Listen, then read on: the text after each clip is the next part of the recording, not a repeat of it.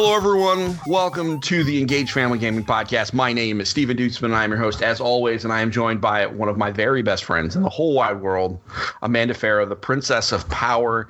It has been far too long since you have been called that, I assume, because I don't know how many people other than me call you that. No one. It's just you. Okay, so it's been way too long. It has been. So everybody, I appreciate your patience. I know our last I look at our episode listing. The last episode was December 5th. December is traditionally a rough month for parent-focused content creators because the month of December is very hard for parents in general. And so we closed up shop a little earlier than we expected. That's okay. We have plans for this year. We'll have extra stuff to do and maybe a blooper episode. Who knows? I'm not going to overpromise because Decembers are crazy, but we're back. It's episode 246. It is video games this week. That's why it is Yeah. just me and Amanda, and specifically Amanda, you and I. We're going to look back on the year that was 2020, but we're only going to talk about the good video games we played. Okay. Specifically, we're going to talk Okay. about the. Yeah, exactly. I know. It's, guys, listen, we record on Skype, and when I said we're going to look back on 2020, she gave me the most how dare look. It really was. There was no way given- around that. She she was. It wasn't quite I was, it rage. was like fear on top of how dare. Yeah. I'm like, we're not doing this. This isn't this not talking- episode. This isn't even we're this not doing that. podcast. We're not doing that. Yeah, you're like I've. I yeah. It's like I, I'll. she she definitely gave me the look that I was in trouble.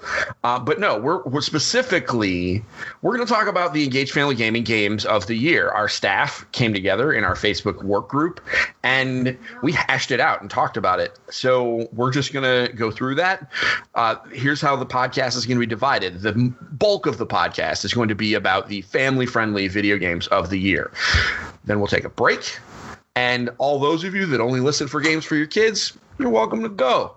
We'll be done for a week and then we'll come back next week for board games. Everybody else that wants to know, we're going to talk about some games for the grown-ups.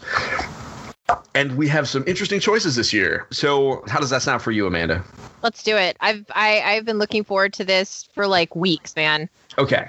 So, we're going to hold the actual game of the year till the end and we're just going to kind of go through some of the others first. Because the way we do it is rather than like ranking 5 or 10 or 50 like they do over at game informer no no no. We pick i mean admittedly they have a big old staff and a lot of time on their hands. Um so um we we pick a game of the year and then we have a bunch of games that are in consideration, things that we think are in the discussion, but just not quite there yet. So let's talk about the ones that are in discussion first.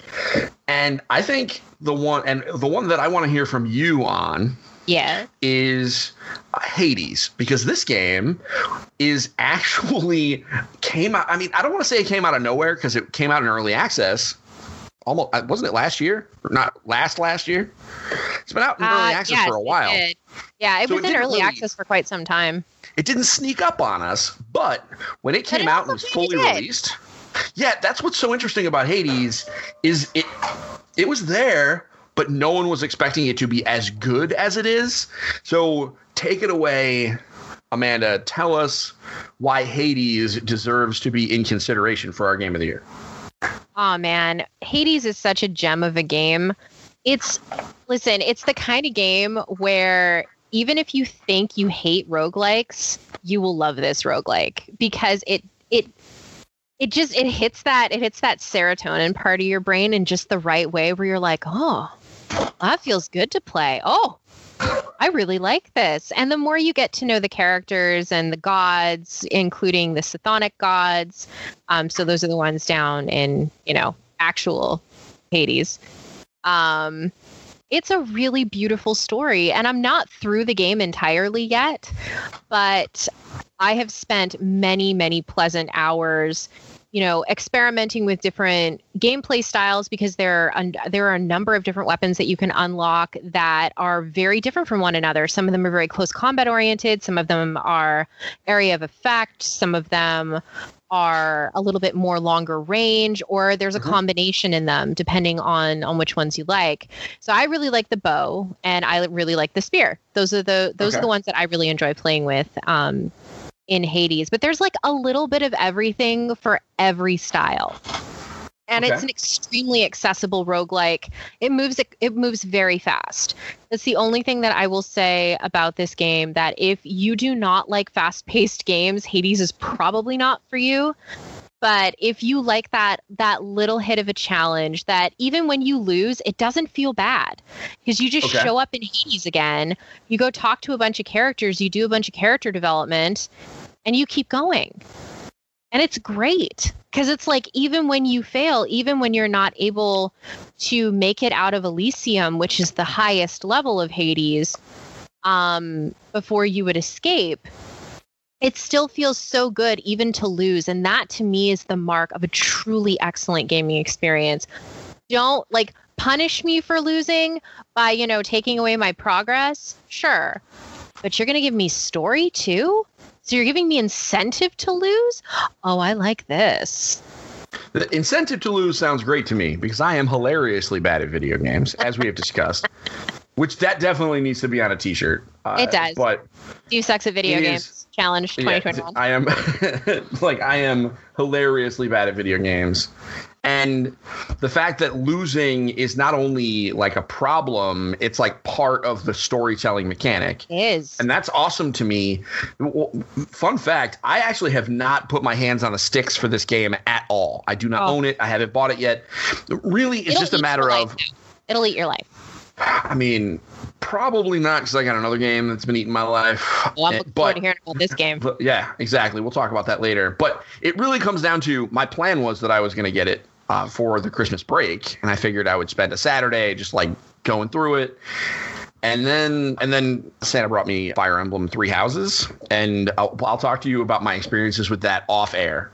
I mean, it was IGN's Game of the Year. Our peers, you know, content creators, writers, YouTubers, almost universally well received this game. I mean, I see a few people like, you know what, it's not my jam, but it's still like it's great. Yeah, exactly. The exactly. soundtrack is so good. And it, that's a Supergiant staple. Like someone shared a video that was like, "Hey, check it out! It's the theme song for Hades, as sung by two people." And I was like, "As you literally." Five seconds in, I was like, "Oh, this is a Supergiant game." Like, if you didn't know what it was, you're like, "Oh, it's a Supergiant game." It's Because true because once eh. you've once you've played one, like if you've ever played Bastion or Transistor or Pyre, you know, you know what immediately what Oh, Darren yeah. Korb's work sounds like. Yeah, oh, it's so great. So that's Hades. Here's the good news: it's also only twenty five dollars, and it is Yeah. frequently on sale for Mhm. 20 percent off. So you can get it for twenty bucks. Again, the only reason I don't have it is because I had other video games, and I know that it's not being removed from the world. there will be It's plenty true. of time to buy it. So the uh, so that is Hades. I'm gonna so I'm gonna talk about one of mine, and this is a game that you have not played. I'm gonna continue the theme of surprises. Let me talk Oh, about a this is what video We're going to talk about. Oh my gosh, I'm so excited. Let me talk about a video game that went from eh, I'll check it out at the end of the year. It looks cute to literally four hours later. This is one of my games of the year. Full stop, no questions asked. And that is Immortals Phoenix Rising. All right, all right. Actually, Pitch me on this game the way that you pitched me over text. Yeah, this is Pixar Assassin's Creed, narrated by Statler and Waldorf. Right here.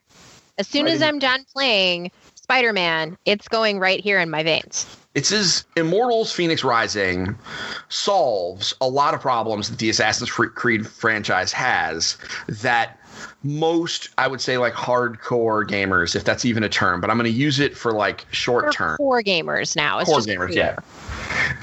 They don't recognize them as problems, and they're really only a problem if you frame the game in a certain way. And really, what it does is it takes the Assassin's Creed franchise and makes it accessible to younger players and parents.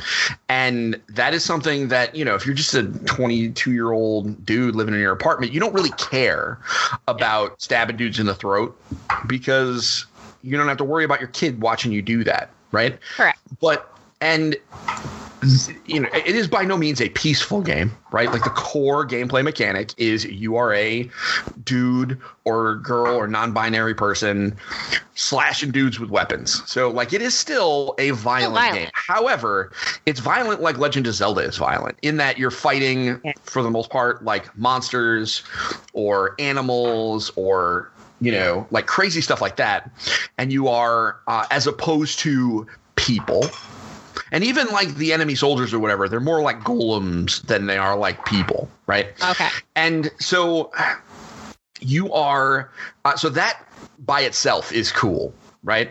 But what they did is they made it funny which is something that is number one hard to do Yes. but they did it well. The writing is Right. great, and the characters are funny and they're familiar. Because again, this is just like Hades, right? Like familiar characters because you're general people are generally familiar with Greek and Roman Greek and Roman mythology. Same thing with Immortals, right?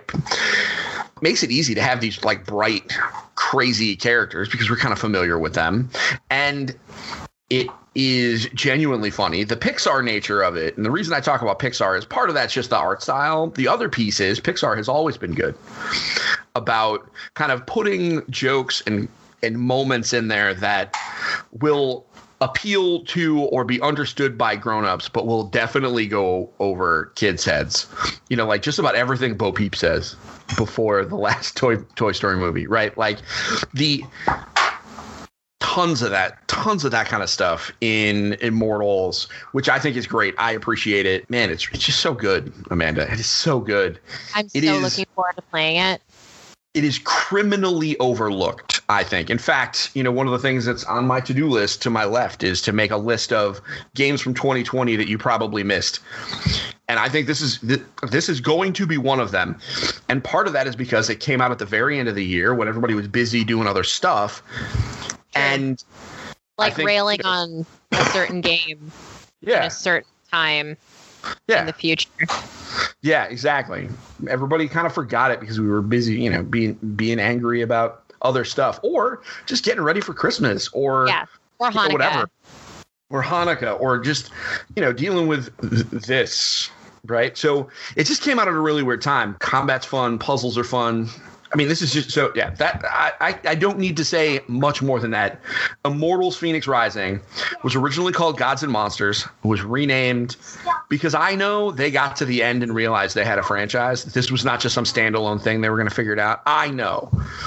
Just from what I played, they must have gotten to the end, and maybe one of them fancy pre-reviewers or whatever, you know, looked at it and was like, "No, really, guys, this is really good." And they were like, "Okay, maybe we should prep this so that we can do Immortals, whatever, forever." Because you know what? Do it. Just Do do, it. Uh, especially since Immortals doesn't necessarily mean it's tied to Greek mythology, which means we have another we have another Ubisoft franchise where we can say, "Hey, just do it in ancient Japan." you know, and do like let's just do it. exactly what everybody wants you to do, which is just keep creating cool games that are Pixar but make it Assassin's Creed. Yep, I would love that, and I want great. more of it. I want so, that in my life. So, um, I think the rest of these are games that you have not played, but let's talk about Spider-Man a little bit because you Hmm. have been playing Spider-Man Remastered, and I have been, and I finished Spider-Man Miles Morales. So I think we Oh. can combine them into one package together and just talk about I- Spider-Man in general. Yes. Tell me about your experience with Spider-Man Remastered, because outside of your PlayStation troubles, you Spider-Man You know what? I think we solved the PlayStation troubles, believe it or not. Um, Really? It turns out that it's probably like a power draw issue, so we're just not using the the headset anymore, and we're fine. Um, Oh, okay. Yeah. cool. So for, for whatever reason, that seemed to have been the problem. So we're just not using the headset. Um, on like I'll just plug it into the controller. So Yeah. anyway, now that I can sit down and actually, I don't know, play video Play games on PlayStation, um, I started playing Spider-Man Re- Remastered, and it is.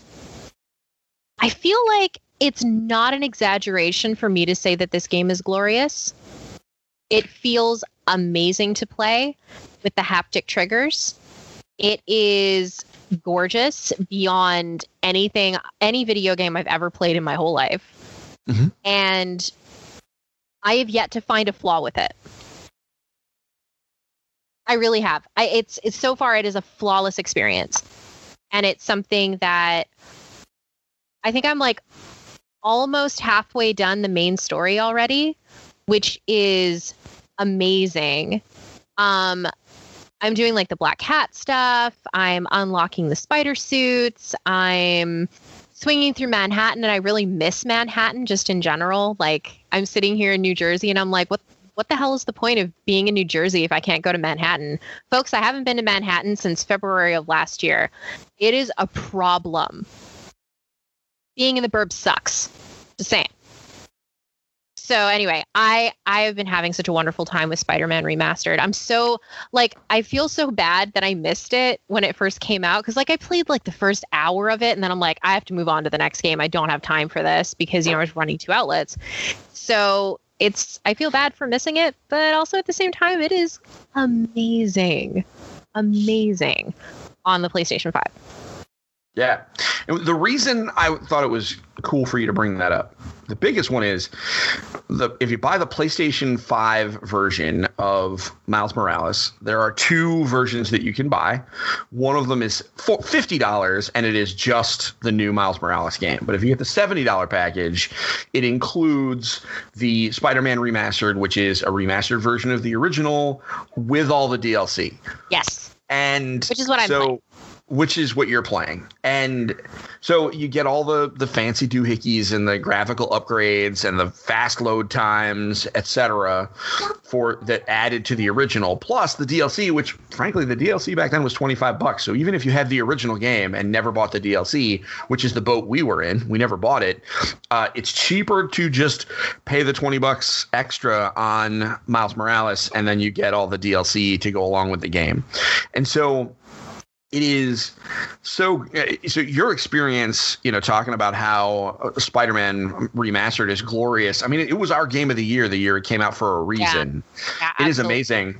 Let me tell you miles morales also glorious. And so you love to see it it. is so it takes everything that was great about the original spider-man changes the time. It's in winter time now, so there's snow everywhere. So the the already brilliant environment design and art, etc., is made even better by just they just add little details because it's Christmas in New York, right? So you know, there's lights everywhere and there's snow, you know, in little oh, details I like need to, I need to play this game yeah. like mm-hmm. before mm-hmm. it's not winter anymore. I agree. I agree. You should, or just wait until next year and play it when it's winter again. All of these details are perfect. They just, I, I, I loved every minute of it. Another thing that I really liked about it, speaking of loving every minute, is Miles Morales is blissfully short. Ooh. And selling point. I, I, know a lot of people like, oh man, you know, I want if I buy my video games, I want them to be super long. I'm like, fine. You know what you well, need to do? Fair. Because that's, like that, that's an that's an accessibility thing too in terms of pricing. Like I hear absolutely. that. I get I get that. And listen, we can there are plenty of games that are basically infinite. This is a game that fr- it feels like you're playing a movie. Not like visually or anything like that but it really feels like it just has that three act structure and it and you, really just kind of move through it more quickly. There's not a lot of padding. And not that i think that there's a lot of padding in spider-man but like i never felt I never felt like I was doing something extra. Like I always felt like everything was important. And part of that was because I was just, I knew that I was just a few things away from a major story beat. There's some really cool story twists, there's some cool stuff.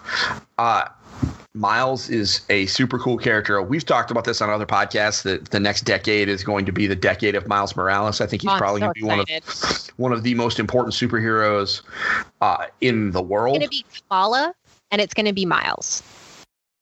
I I want to see I want to see the show before I am willing to slam dunk that, but I you're probably right. I think you're like 95% of the way I'm with you. I just want to see the show first. I'm sold based on Marvel's Avengers, to be I mean, honest. You're, you're, right, but I'm being I'm being somewhat reserved.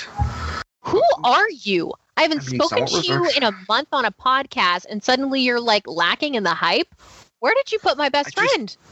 okay so it really comes down to i i feel and this is specifically with marvel properties i just know eventually they're gonna drop a drop an egg like They it's probably- eventually it's gonna happen and i feel and this is my feel like this is The second Thor movie was probably an egg.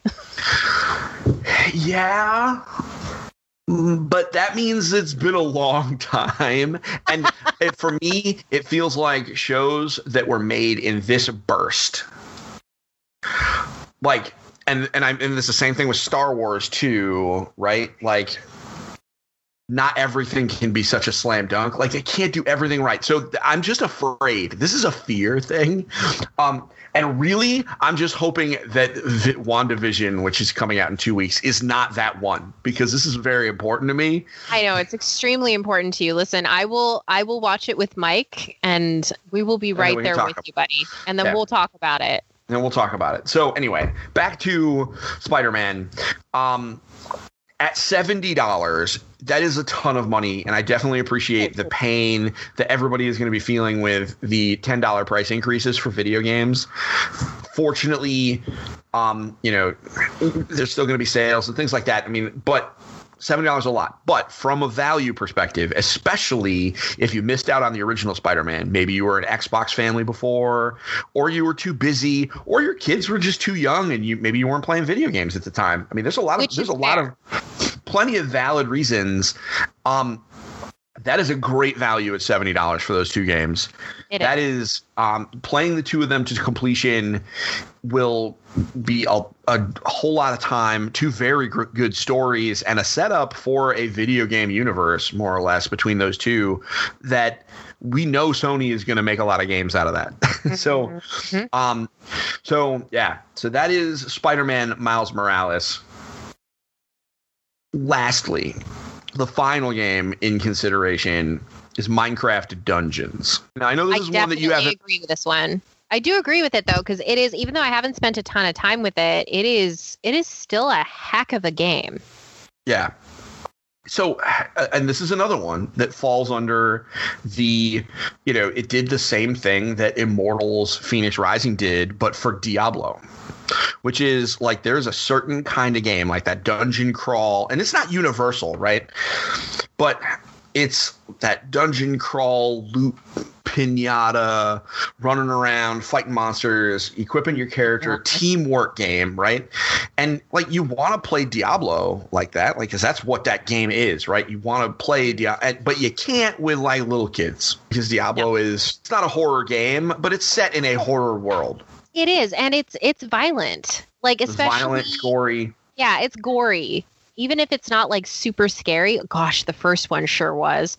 Man, Yeah. I remember facing the butcher at like age 10, 11 Yeah. maybe.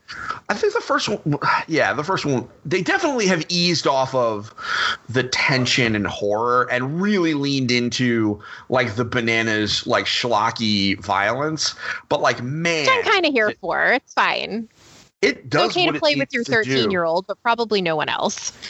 What's yeah, right? Um, if ever there was a game for 15 year olds, it is Diablo 3. Um, or Mortal Kombat, actually. So the I've heard some people try and argue, oh well, it's kind of abstracted because everything's small and you you can't really see the detail. Fine, listen, I'm not here to judge nobody. You want your kid to play Tilu with you?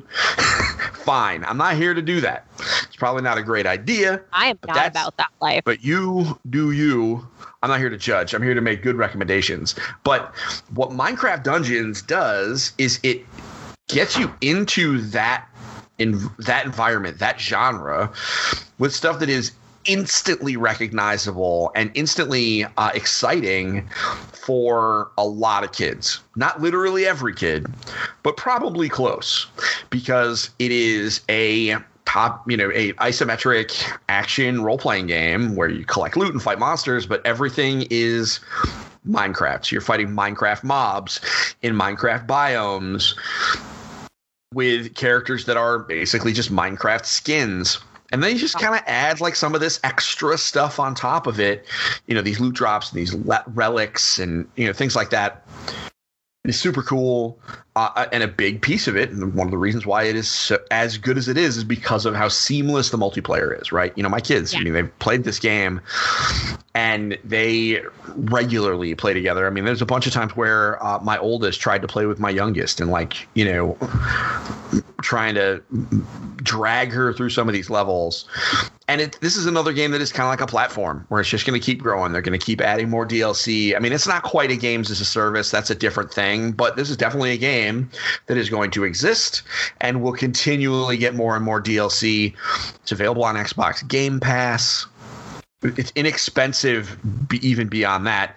So it definitely needed to be on here. This game from the minute it was announced my sons were in were super hype and it has lived up to that hype for them.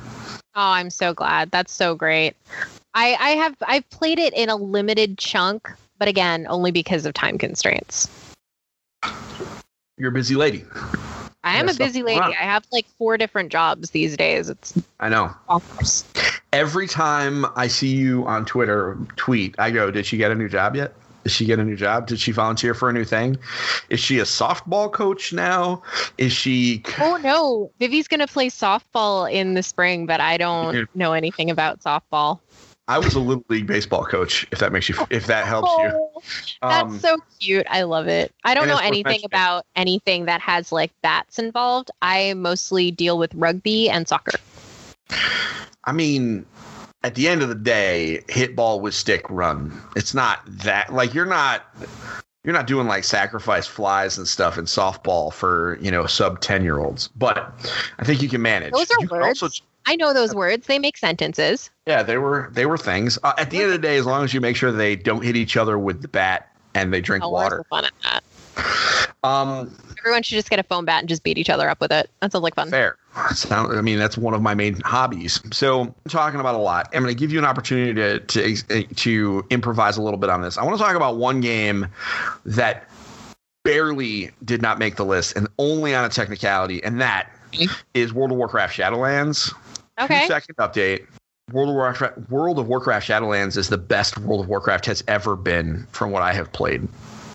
Wow. Um, it is really? Gorgeous. It is the the story is fascinating. Not only is the story fascinating, the story is there and like I understand what is happening. It's not um, obtuse. How do you play a is, how do you play an MMO, especially a World of Warcraft without an obtuse story that doesn't make sense? Well, because they got like compelling characters and, and there's a character that I really want to punch in the face real bad. So like everything That's how you know it's a good game. Yep. I definitely want to punch that character in the face. And so it is uh, so it did not make this list because we couldn't as a group decide whether or not an expansion to a video game qualified and so i decided to leave it off the list and then put it back on at the end as a in consideration for in consideration if for nothing else because like i don't know i'm the boss i can do whatever i want there are no cops you can do what you want. so um so I think if you have ever thought, and the other piece is if you have ever thought, you know what, I want to play WoW. I think that could be fun. And you always were like, man, but there's like 15 expansions, and what do I have to buy, and all this stuff. Now is a good time to start because they just redid the whole leveling experience, and I think now is a good time to think about it. I'm, this is not meant as a sales pitch to you. Maybe it is a little, but I know it kind of is. Uh, Come on. I mean, I'm abandon saying, Final Fantasy 14 and play video games. oh, I wouldn't make solid Duetzmann pitch. I mean, I'm not. I mean, I'm not. To everybody, is that really? It is a game that is never going away. It will. It will be there until the heat death of the universe. Half the reason I'm back is so that I can be there when it dies.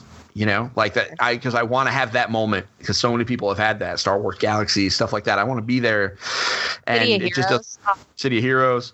So. F in the chat. So that is a uh, that is a D. If you don't understand what, what we what I just said, don't worry about Don't it. Worry about it. Um, if you do understand, it was re- hilarious to you, but um, because I'm old and so I shouldn't be making those jokes. But that was my in consideration for the in consideration. Do you have a game that you played this year that that is not on this list, and you're like, "Damn it, Steve, why is it not on this list?" Do you have one? It's okay if we got it right. I mean, you didn't, but. because it's missing that's the- Spiritfarer. Oh my goodness! Well, tell me about. Well, I mean, we've talked about I mean, we've before. talked extensively about Spiritfarer, but for those of you that are brand spanking new or somehow missed the three or four episodes where I talked about this in Around the Horn, I finished Spiritfarer in the fall and I, I played it when it came out in August. And this is a game that's about grief, It's a game that's about dying and about ferrying spirits to their final destination into the into the great beyond into the universe into heaven whatever you believe in they are you know part of the cosmos at, a at a certain point. That game was heartbreaking and beautiful and wonderful and absolutely maddening and there were so many things that Spiritfarer taught me about processing, like even my own grief. And these are old griefs. Like I haven't had grandparents for, gosh, like 25 plus years. Like, I'll, you know, most of them died when I was very young, when I was about, you know, Gabriel's age. Um, like three quarters of my grandparents had passed away from like cancer and accidents and stuff like that. So it was really interesting to come back and and look at look at death through the eyes of something that could have been really beautiful. Like to have that conversation about death with the with my kids. And i did have it with vivian. Um, we did talk about it because she asked me she's like well what does the everdoor mean? And you know why is it important? And we had a conversation about you know the spiritual portion of death um, and what that means in different cultures and what that means for religions and what it means to me personally. Uh, because she's never she's never dealt with it before you know she's very young. So spiritfarer is such an important game to me not just because technically it was a really it was a magnificent experience but it was spiritually narratively just and it was just an awe-inspiring game there were some problems with it for sure. It's not like it was flawless. Like, pretty sure Spidey Remastered is potentially one of very few flawless games I've ever played. Um, but it just hit all the right notes for me. Like, I, I would take each spirit I would take to the Everdoor. It didn't matter if I liked them or not. I, by the end of their journey, I empathized with them and I loved them a little. Well, that is a compelling pitch for another game that I guess we got wrong That's by fine. leaving it off that, that we uh, got off the list. The fun Okay. fact about these game of the year lists, right? And, and this is the truth at every outlet is that no one's going to get it right. No. And somebody's game of the year is some game that reviewed like a two on you know Metacritic, right? Like that's what's so cool about video games is that we, you know, everybody latches on to something different. Yeah. It's totally subjective because games are art. Yeah, exactly. It's interesting. It's one of my favorite times of the year to go through and, you know, watch our peers, right, throw up their their thoughts and, you know, um, even people that don't work at big outlets, because you and I are, you know, friends with all sorts of people that aren't part of outlets at all, but still share their thoughts on like this was my game of the year. So it's always fun to talk about it. Let's talk about the real game of the year. Now, if you've been playing Clue, you probably noticed there was a video game missing in all this talk. hmm Like, can we say like the animal in the room, Is it the Was that- Tanuki in the room? The Tanuki in the room? Yeah, The it's this is room. this is like our really terrible uh, segue. But here we go. Game of the year for Engaged Family Gaming, without question, has to be Animal Crossing: New Horizons. Was it even close? I think. Well, I think in April, you and I were having like a pre-show meeting, and I think the two of us just looked. We we we looked at each other through the Skype window, as we often do, and shared, shared one brain cell. glance. Yeah, and and then our one, you know, like one brain cell like flew from Connecticut to New Jersey and back, and we are like, you know what? I, I have a hard time imagining a game beating Animal Crossing: New Horizons this year, and that was before it saved literal lives. So Animal Crossing: New Horizons. Uh, Amanda, I know you played a bunch of it. I still miss your outfit posts on Twitter. Oh, the I loved those posts. Those were so much fun. They were like my little fashion shows every day. Yeah. Oh, I loved. I well, I mean, I didn't know how you did it. I thought you were using like an app or something. I didn't realize that it was like a function in the game. Yeah, well, I, I thought you were being like super fancy. It turns out the game was super fancy for you. Tell me your thoughts on Animal Crossing. Like, just now that you're looking back on it over the year, like what wax for me. Crossing saved us. It saved a lot of us. Not even, not even necessarily in ways that we can fully understand now, um, or articulate now, but Animal Crossing saved us. It gave us venues for birthday parties because we couldn't see our friends. It gave us ways to interact with our families. I played Animal Crossing with my brother a few times, you know, making sure that there there was room for him to come to my island and I could go visit him. It was like visiting each other's houses, you know, but in digital spaces. It it was an unexpected way for us to affect and have control over something in a at a time especially at the beginning of the pandemic and quite frankly still still now because we are almost a year into this into these quarantines even into these you know not necessarily sheltering in place but pretty damn close mm-hmm.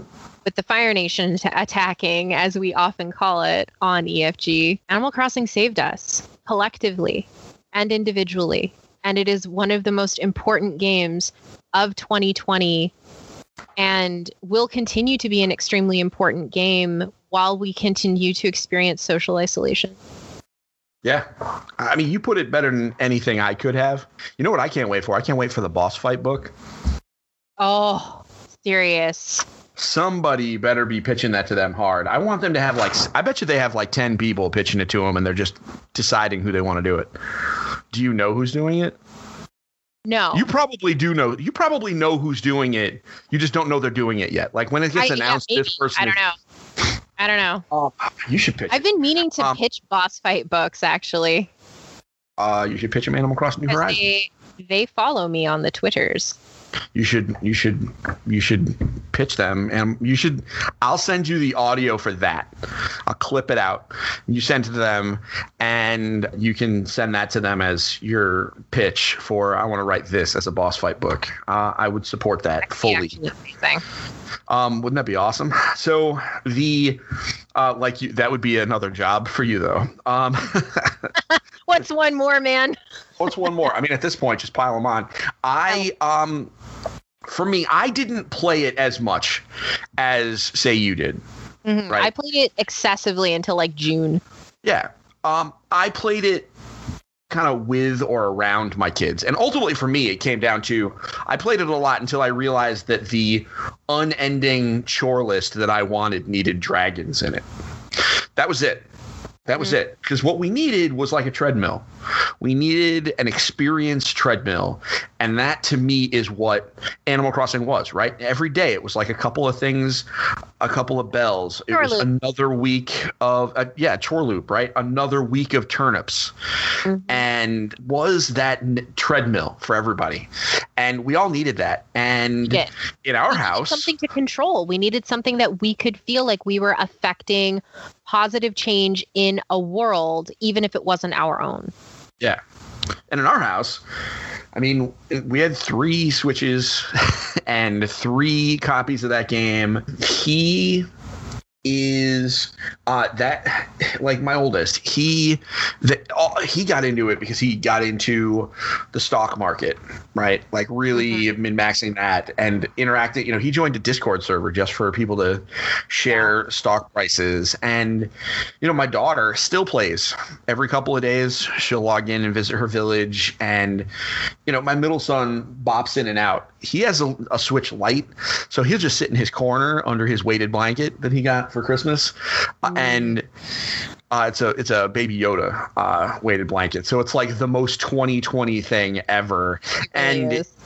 He um and so I, I know he plays every couple of days, um, but it's probably even more frequently because you know we would just not know, um, because that's what's interesting about it, right? Is that you can kind of just like pop in and then pop out, you know? Yeah, so, exactly. Animal Crossing I mean, we knew it in April We did. And it is never going to be, uh, you know, it really wasn't in question. All these other games are amazing, right? And many of them, if it weren't for Animal Crossing, would have been in contention. Spider Man, Immortals, you know, this, it's very possible.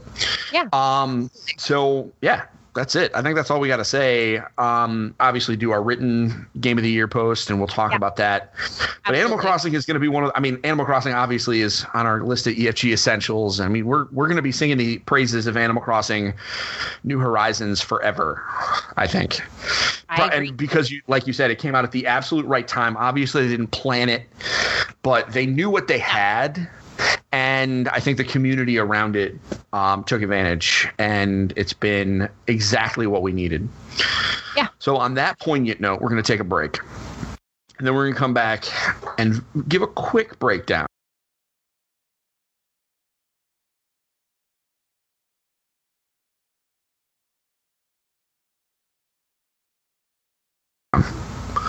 Of our grown up games of the year. So we'll be back in just a moment.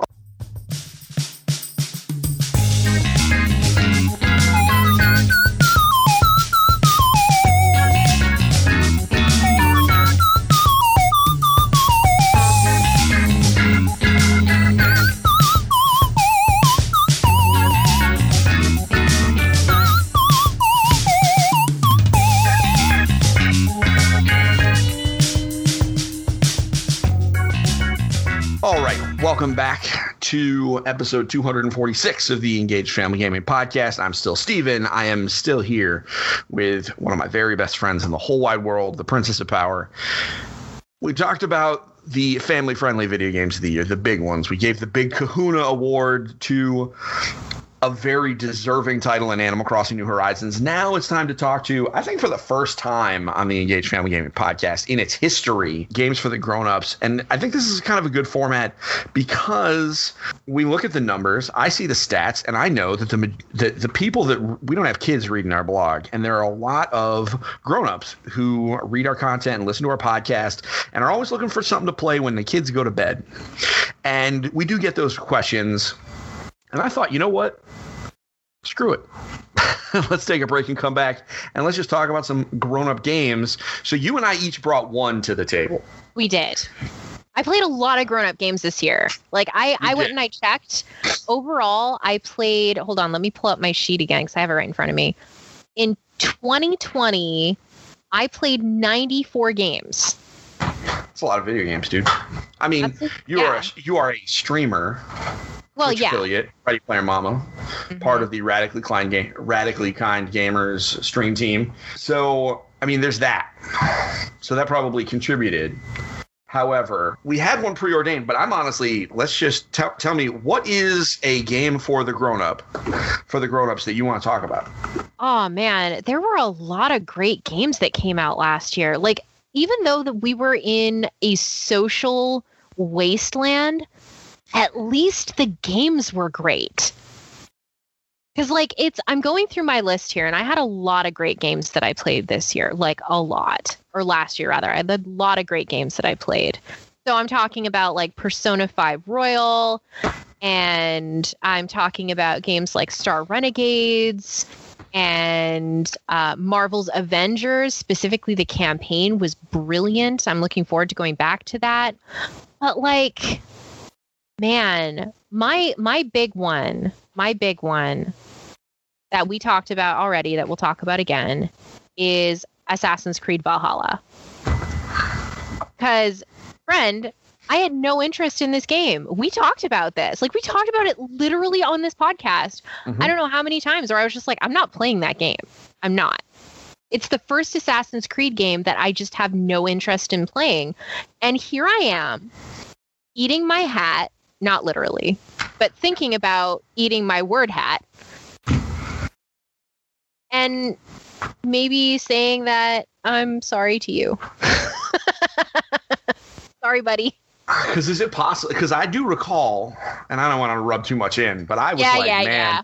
Assassin's Creed Valhalla looks really I just want to hit dudes with shields, man. and I just want to hit dudes with that. shields. And you were like, Um, but it looks, you know, I don't know. It just looks, it just, it just doesn't look all that great. And I was like, I don't know, man. It looks pretty hype to me. And now the tables are turned because I haven't touched it for a frame.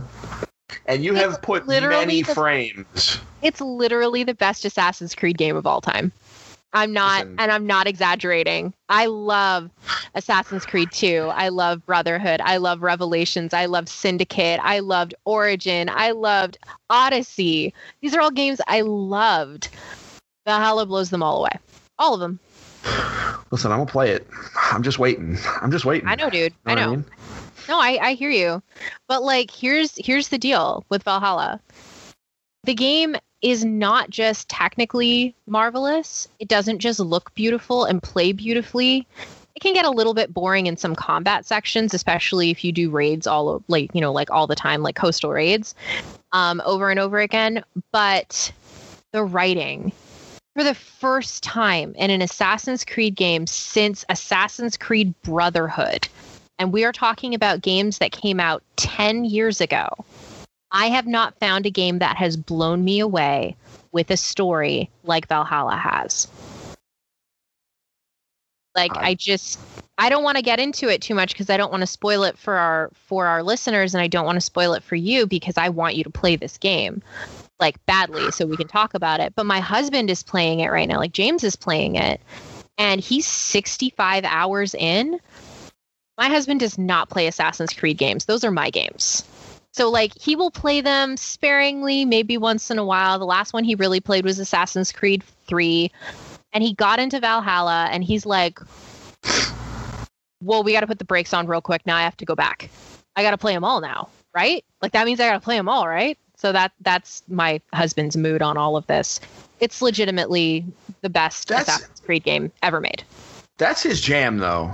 Like playing games Doing and that? just like being kind of a completionist. Like that. Yes. That's his thing. That's James. Like, Hundred Yeah. percent. He's the hundred percent, hundred percenter. yeah, absolutely. Or at least hundred percent strongly considering hundred percenting. Yes, He exactly. might not, but only because he's found something else to do, not because he's not compelled to do so. So, yeah, you know what? Assassin's Creed, I have heard so many people. I mean, this is not the what's crazy is what you are giving, what you were telling me is not the most glowing review or glowing recommendation for Assassin's Creed Valhalla I have seen in the last 24 hours. This is one of those games Deep that Heart's a lot review of Assassin's Creed Valhalla was like, "What? it's yeah no i mean so many people i mean it was it's been well received critically fans i mean I, the, I i tend to ignore the negatives outside of listening to valid critiques. Yes, but here's the thing and and you know you look at the critiques but like okay there's always gonna I mean, video games are art and therefore some people just not gonna like a thing Yeah, and that's how it works. But the stuff that some people said they don't like many of those are things that i either don't care about or they don't like it and i'm kind of cool with that anyway. Like i actually don't mind kind of repetitive side missions because i play world of warcraft right? So like That's right. sometimes and for me the way i've played assassin's creed odyssey uh, which i haven't finished yet by the way which is another reason why i didn't rush into valhalla is that like every once in a while i'll just jump right in oh yeah, and just go do a bunch of things. And sometimes they're re- and so i don't play these games in one large bunch. I will No. be, when i get valhalla which is inevitable i'm going to get it when it's on- when it's on sale. That's one of the Oh, things that you can always count on with assassin's creed games is that i'm going to wait until it's 30 bucks someday and grab it and i'm going to play it for like an hour or two every three or four days right and i'm just going to churn it out over the course of like a full year and it's you know the, so it'll never be repetitive for me because of the way I play. And so also, man, everybody that I've uh, that I have talked to has said that it's kind of good looking. oh, it is Like- a pretty damn game, my friend. Very pretty. I am a big fan of like medieval fantasy. And so for me, like medieval fantasy, like Northern Europe, in, you know, England, Ireland, Scotland, like that whole area, like that is that. That is what It's- I want. It's all. And it's that. all about. Yeah. And I mean, I love Odyssey, but like that's very Mediterranean by nature of the fact that it's ancient Greece. So like that's just like where it is. That's just like you can't really avoid that because you're on the Mediterranean. So like you know, but and it's not that that's bad, but like even you know I would be playing it and the general would come in and be like, wow, this seems very washed out and bright. Like this shouldn't this be darker? And I'm like, well, she's to the point where she thought that the, I did something wrong with the settings, and I'm like, no, no, no, it's just it, because it's just bright. Everything's bright because bright, you know, yeah. bright. You know, whereas it, it's going to be a little different in um in the the, the frozen north. So I'm, do, I'm super excited for that. Yeah. So that's one of our two grown up games of the year. what's um, yours? Um, so, how about mine is one that some people at the beginning of the year, including myself, thought it would have been in contention for our regular game of the year. And that is not something that happens very often on Engaged Family Gaming. Because, as you know, if you followed us for a long time, or if you just do the math, you figure out that probably what we do is we remove all the M rated video games and we we look at we choose our game based on games rated T and below. This is something that's always been really interesting when I've talked to people that work at other outlets. Uh, my cousin Peter Brown, who used to work at GameSpot, he and I would talk about this, and he'd be like, "Oh, we're doing our game of the year discussion." You know, he we would text back and forth around this time, and it would be like he would say, "Oh, we've got this really hard decision." There was one year where he was like, "Oh man, it's really hard because it's between all these things," and I'm like, "It's actually really easy for me this year because we only have two choices because everything, you know." And he's like, "What do you mean?" And um, it was the years. It was it was Spider Man versus God of War, and everybody was balancing Spider Man versus God of War, and I was like, yeah. actually, it's quite easy for me because pretty, we eliminated one for us. Um, and he, it just blew him away, right? Because you just don't think about that. What happens when you do that constraint? It's like a limited format in Magic the Gathering. It just the meta game is very different ah, for us. Yes. So um, a game a game came out this year that I thought was it's rated T. I was like, this game is going to be right up there. I was, and then I played it. And you and I recorded a whole podcast about this where I raged at the ESRB, your friends at the ESRB, because they got the rating wrong. And that is mm-hmm. Final Fantasy VII Remake. Here we go. And I decided at that moment, as part of that podcast, you probably even if you're listening to this and you listen to that, you know, I said, no, we ain't, we're not going to put that in the running. We're going to put this in the running for grown up game of the year. And I I did. And you know what? For me, it is my grown up game of the year. It is so very very good. I went from thinking Final Fantasy VII is the worst Final Fantasy game in the history of the franchise. Come at me on Twitter if you want. Um, I will fight that to the death. Um, to Final Fantasy VII Remake, reinvigorating my um, my interest in that game and making me want to play it like play it again, and like really and I never thought I wanted to put my hands on the sticks on Final Fantasy VII ever, and now I kind of do, and it's all because of the remake, which is beautiful. It did interesting things with all the characters. Um, it it really showed me what like what Square Enix can do remaking these older games. And I mean, it took them a bajillion years, but they oh, finally yeah. got there. A bajillion, and to the point where I know so, there's a lot of people that are like, "Oh, give us a new Final Fantasy VI." They're never going to do it. it took them long enough to do this one, and this one they really did just to shut people up. I'm pretty sure. Um, I don't think. I think. Well, here's what I think. I think they greenlit it to shut people up. And then they realized they had somewhere through that process, they knew they had something good on their hands and decided to not cancel it. Like, I can't imagine they didn't just, that, you know what I mean?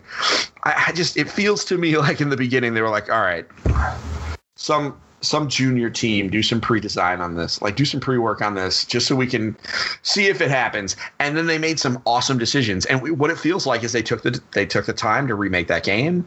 And every time they had an opportunity to make it different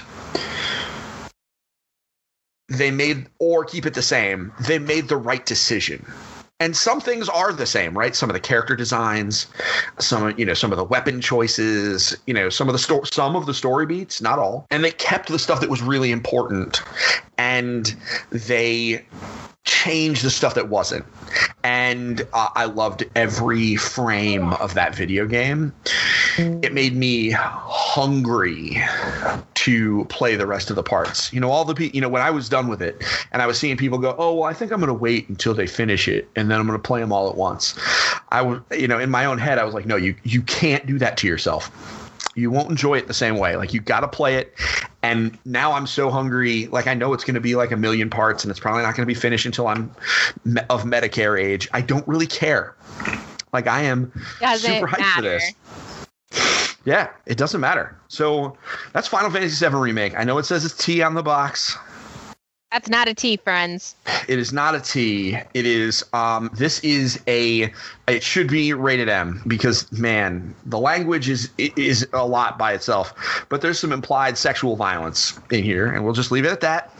Um, if you want more details, hit me on Twitter. I'll DM you some more stuff if you really want to know. Um, but as far as for grown-ups, man, is it good?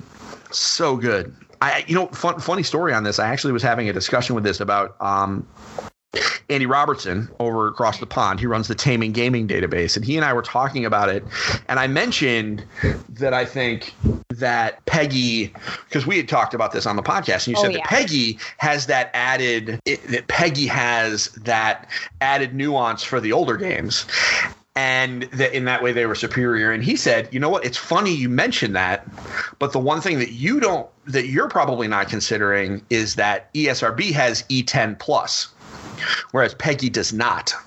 Oh, And so he he was like, I wish that we would combine them, where you would get like a T16, and we could get a PEGI 10 or something like that, because they don't because they don't have that. And um, so he's like, you know, for me, it's like it's E for everyone, or it's a teen rated game. And he's like, there are some games that he's like, I think that would be E that E10 plus is appropriate for because maybe they're like Teenage Mutant Ninja Turtles games, where it is where the core mechanic is violence. But it's still cartoony. There, that's that gets a younger rating than he thinks that it should, because there are a lot of parents concerned about violence you know that and that's fine, etc. So anyway, I thought that was uh, an interesting little factoid, Yeah, uh, and one that I had been meaning to share with you since he and I had that conversation like a week ago. yeah. Um, so anyway, so yeah, final. Listen, if we had to choose two games of the year for 2020, coming out of it for grown-ups and coming out of it with Final Fantasy VII remake and Assassin's Creed Valhalla, that's pretty good. Like, that's those rad. two- and we frankly missed like So many. talk about there's so many video games that came out this year if you are a grown-up and you're interested in games obviously there are other outlets that you are familiar with that will give you some of those grown-up games it is obviously not our focus but we're gamer parents right you know so Mhm. we we don't play we, i may not play everything but i certainly will play at least one or two grown-up games a year because what's it's what i do True. so amanda Yes, we did it we did. we just did it. We did the games of the year for Engaged Family Gaming for 2020. So now, Plus. yeah, so we're gonna we're gonna be done for today. Next week we'll be back for board games. Specifically, we're gonna look back on some of our board gaming experiences of the last year with Linda, um, which is gonna involve a lot of. You know, we didn't play as many board games as we wanted to because it, in spite of being stuck in the house. But we're going to talk about some stuff. We've got we've got some content cooking. Next video game podcast, Amanda. Here's your homework. So now we looked back. We looked back at the year that was 2020 in good video games. We we cut out just about everything else that was bad. Now we're gonna next next video game podcast. We're gonna look forward, and we're going to talk about our most anticipated video games. Be they, uh, but they just have to be announced. We don't necessarily need to know their release dates. And I know that there are something, and I know there are some things that you probably won't be able to talk about because you know they're coming, but you can't tell us. And obviously, you are not required to use those. You can talk about other stuff. I'm not going to make you give trade secrets. So, everybody, This has been episode 246 of the Engaged Family Gaming Podcast. I hope you enjoyed listening as much as I hope you can tell Amanda and I enjoyed recording. We're so glad to be back on the mics for 2021. Do me a favor, throw us a review on whatever podcast service you use, share the podcast with a friend. You know, we're doing the whole growth thing. That's our plan for this year. But until next week, you have one real important thing to do, and, and that is to make sure that you get your family game on. So we'll see you next time.